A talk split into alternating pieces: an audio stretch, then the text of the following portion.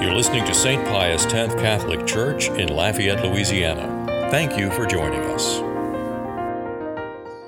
Me and Father Brady are doing this homily series during Advent where we kind of break open the Mass, where we describe the foundations of our worship, where they come from, both in Scripture and tradition. We kind of talked about it as four Sundays in Advent, four, sun, four parts of the Mass. And so each Sunday, kind of ripping open that section of the Mass. Yeah. This is the final part of that homily series. Actually, one of my altar servers this morning, the previous Mass, he said it's like the season finale, Father. I said, yeah, it's the season finale. Um, and so all of our homilies are recorded and put on our website, Spotify, Apple Music. So if you've missed one, always welcome to go back and listen to it. This is part four, the concluding rite. Uh, the concluding rite is actually very, very short. And so I'll end this homily series uh, with a reflection that I read some years ago on the worship of God. Uh, that reflection changed my life, and it made me think about God before myself. Uh, the post the concluding rite begins with the post communion prayer. Uh, this is whenever the priest and the deacon are sitting down, we stand and we say, Let us pray. Uh, this is the final prayer, and it reflects the collect at the beginning of Mass when the priest says, Let us pray. Uh, it alludes to the mystery that was just celebrated in the Mass and the Eucharist that we received in communion. It's called the post communion prayer because it happens after communion, but also it always makes mention of the communion and the graces that we just received. After the post communion prayer is the final blessing, where the priest blesses everyone. You'll notice that at the beginning of Mass, the priest signs himself with everyone else, but at the end, he actually blesses everyone. This is because it's symbolic of the sending out of the Holy Spirit that when Christ rose, he said, Peace be with you. This last blessing is representative of that. Uh, in Latin, the phrase is ite missa es. And some of our more uh, experienced parishioners may remember when Mass was all in Latin. And that's actually where the term Mass comes from. That's why we call it the Mass because it's taken from the very last words of the prayer. Ite missa. S. M I S S A in Latin. And so that's where we get the term Mass from. And it's actually kind of ironic if you think about it.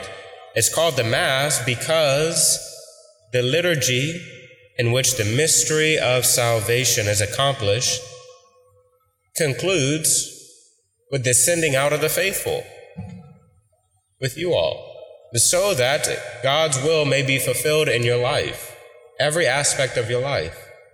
Being a Catholic, while it does, you know, require coming to Mass, you can't uh, put that in a box. Loving God is way more than the 45 minutes on a Sunday. And think about anything else in your life. Your marriage is way more than that. It affects every aspect of your life. Uh, having kids, loving your kids, affects every aspect of your life. Loving God affects everything. And I think about God before I make big decisions in my daily life.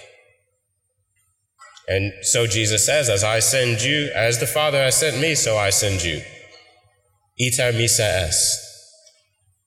After that, the priest and the deacon kiss the altar uh, because the altar represents Christ. At the beginning of the Mass, the priest embraces the altar and kisses it, and before he leaves, he embraces Christ once more. And then the procession out mimics the procession in. The procession in represents Jesus on the way to the cross because the Mass is the sacrifice of Calvary. When you, someone asks you, what is the Mass? the sacrifice of Calvary. Jesus on the cross. In a nutshell, that's what it is. And so while the procession in mimics our Lord's way to the cross, the procession out actually represents Christ ascending into heaven. Right? The sacrifice of the cross has been completed. Jesus Christ has defeated sin and death. The ascension into heaven. And that's it. That's the end of the Mass.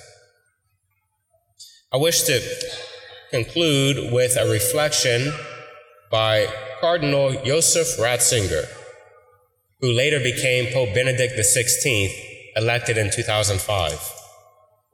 Uh, he has become known as the greatest liturgical theologian pope to ever live. That's saying something. He's still alive. The greatest liturgical theologian pope we've ever had. He gave this beautiful reflection on the worship of God, starting with the Exodus event. The Exodus event in the Old Testament, we all know that story, how Israel fled from the slavery of Pharaoh in Egypt. This is the greatest event that happened in the Old Testament. In fact, most of the New Testament makes reference to that event. The phenomenon of the Exodus event had two main goals. The first we all know to make it to the promised land, to be free. But Cardinal Ratzinger pointed out a second one on why the first even existed. It goes back to God's original command that he gave to Pharaoh. God said, Let my people go so that they may serve me in the wilderness all of the events that followed the Exodus event, whether it's the splitting of the Red Sea, whether it's all the plagues that happened, the wandering in the desert for 40 years, all of those events happened so that the people of God may worship as God commanded them to do. Now, if you would have asked the people, would you have rather just stay in your home on your recliner and praise God in your heart because Jesus knows how I feel, I promise you they probably would have said, yeah. They would have rather have done that than go through those plagues, than wander in the desert. But that's not what God revealed. They didn't change or make up or even primarily set out to do what they wanted to do. They didn't worship God the way that they felt they should worship God. The greatest event in the entire Old Testament happened because God wanted his people to worship him in a certain way. When we come to Mass, we come to worship God in the way that He revealed it and in the way that He wants us to celebrate it. Worshiping God does not revolve around me. It doesn't even revolve around you. Worshiping God revolves around God. People have gotten into the bad habit of explaining away why they don't come to Mass anymore. One of the main excuses given is that I don't get anything out of Mass. I don't feel like I get anything out of Mass. I praise the Lord, you don't think about love in any other way than that. Because uh, if you thought, okay, I love God the way I want to feel or when I feel like it, imagine applying that to your marriage. you your marriage would be sustained for maybe a month. Uh, love is way more than a feeling. And that's a great consolation that the Mass doesn't rely on our feelings. Because imagine this how many parents go through this season in life where they're just focused on the kids in their pew and they can't even uh, see anything, hear anything. They tell me, Father, I didn't get anything, I didn't hear anything in your homily. I wonder if, if even if it's still worth it. I tell you from this pulpit it is. And from this pulpit, I'm telling you, you're doing the will of God. Because it doesn't rely on how I feel or how you feel. What a great consolation. Or imagine how many people struggle with immense depression and they wonder that if they're ever going to do God's will or if they're pleasing to God. I tell you right now, you are. You come to Mass and it, and that's a great consolation because it doesn't rely on your own personal feelings. We come to worship God because I owe God my worship. I owe God my love and my worship.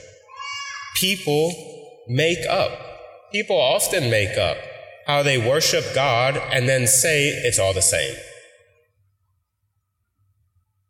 Play that out in your head. People often just make up how they worship God and then say it's all the same. If you play that out in your head, you'll end up in some dark places. Human history is full of that. But also, if you actually believe that, then I'd want to know what in the world was the entire Old Testament and the entire New Testament about if it wasn't about the proper and correct worship of God. God reveals how we how he wants to be worshiped and we obey it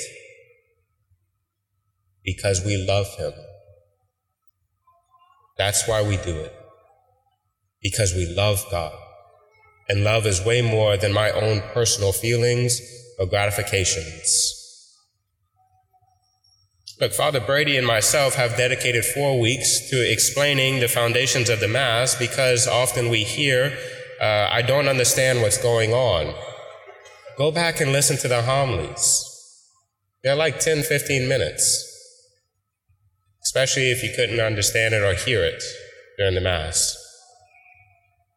The Mass is much more than the invention of today. It's the crown jewel passed down from every generation. The Mass is Scripture lived out. It is ultimately a mystery, but is something that can be known, never fully exhausted. It is our job to pass down what was handed on and not change it because I've decided to put myself before God in worship. The structure of the Mass was set in stone by the year 155. That is one generation after Jesus. That is literally the dis- disciples of the apostles themselves. They formulated this prayer we call the Mass. You're praying as the very first Christians did. With that in mind, I'll end this homily series the same, with the same quote that I began it with four weeks ago from the Apostle of Common Sense, G.K. Chesterton. Before you tear down a wall, you should first find out why they built it. O come, O come, Emmanuel.